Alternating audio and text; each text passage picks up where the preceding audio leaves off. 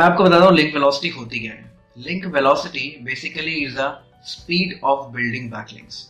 Backlinks शायद आपको पता होंगे, अगर आपको नहीं पता है तो बहुत जल्दी एक वीडियो आने वाला है, उस वीडियो को आप चेक कर लीजिएगा और उस वीडियो से भी आपको लिंक वेलोसिटी के साथ साथ बैकलिंक्स के बारे में भी पता चल जाएगा। अब मैं आपको थोड़ा सा एक्सप्लेन करता हूँ पहले तो लिंक वेलोसिटी के लिए। लिंक वेलोसिटी का मतलब है आप कितनी फास्ट बैकलिंक्स बना रहे हैं।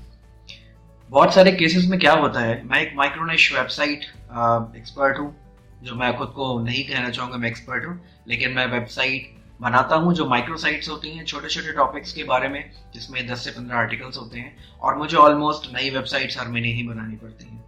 तो जब आप एक नई वेबसाइट बनाते हो तो आपकी वेबसाइट डे वन पे जब स्टार्ट होती है आप कुछ आर्टिकल्स पब्लिश करते हो पहले महीने में। उसके बाद मेरा अपना सजेशन है आपको कि आप एक करीब एक महीने तक वेट करिए और कोई भी बैकलिंक उस पर मत बनाइए अगर आपकी एक फ्रेश डोमेन है तो, क्योंकि गूगल को नेचुरल चीजें पसंद है। गूगल नहीं चाहता कि आप बैकलिंक बनाओ, बैकलिंक बनाना भी अपने आप में ब्लैक हैट है। गूगल को लगता है कि आपको बैकलिंक्स नेचुरली मिलने चाहिए, जो आज के डेट में शायद ही पॉसिबल है। अगर आपका बहुत अच्छा कंटेंट है तो आपको बैकलिंक्स मिलेंगे, लेकिन आपको हर पावरफुल अथॉरिटी वेबसाइट से लिंक मिलना भी मुश्किल काम है। उस केस में आपको ज्यादातर अपने बैकलिंक्स मैनुअली बनाने पड़ते हैं। तो लिंक वेलोसिटी का मतलब है कि आप कितनी फास्ट बैकलिंक बनाइए। अगर आपकी साइट नई है तो एक महीने तक आप उसमें बैकलिंक मत बनाइए और एक महीने बाद एटलीस्ट आप कोशिश करिए इस बीच में आप सोशल मीडिया पे थोड़ी सी रीच बढ़ाएं अपनी। आप उसको शेयर करिए, कमेंट करिए, लोगों से बात करिए। एक महीने बाद आप धीरे धीरे बैकलिंक्स बनाने शुरू करिए। आप वेलोसिटी की बात फिर से करते हैं। वेलोसिटी का मतलब है कि कितनी फास्ट आप लिंक बना रहे हैं। अगर मान लीजिए आप एक महीने में दस बैकलिंक बनाते हैं तो अगले महीने में आप दस के पंद्रह या बीस बना सकते हैं। लेकिन अगर आप एक महीने में दस बैकलिंक बना रहे हैं और अगले महीने सौ बैकलिंक बना रहे हैं, तीसरे महीने कुछ भी नहीं बना रहे हैं, फिर चौथे महीने आप दस बैकलिंक बना रहे हैं, फिर उसके बाद आप सौ, दो सौ, तीन सौ बैकलिंक्स बना रहे हैं, तो उस केस में गूगल समझ जाता है कि ये मैनुअली बन रहे हैं। या तो फिर उस बीच में आपका देखा जाता है कि कोई भी ऐसा कॉन्टेंट पीस जो वायरल हो गया हो, सोशली बहुत एक्सेप्टेबल हो, लोगों ने आपको कमेंट करके बताया हो, कुछ पसंद आया हो उन्हें, तो उस केस में गूगल के पास हर चीज़ का डेटा है, गूगल ट्रैक करता है आपको।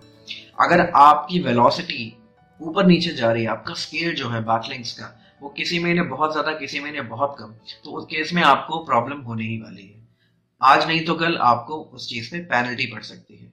तो आप कोशिश करिए जब भी आप अपने बैकलिंक्स बनाएं आप इस चीज़ का खास ध्यान रखें कि आपका ग्राफ एक बेसिक लेवल से बढ़ता हुआ जाए, ना कि अचानक से बढ़े और गिरे फिर बढ़े और फिर गिरे। इस तरह की चीज़ें नहीं होनी चाहिए।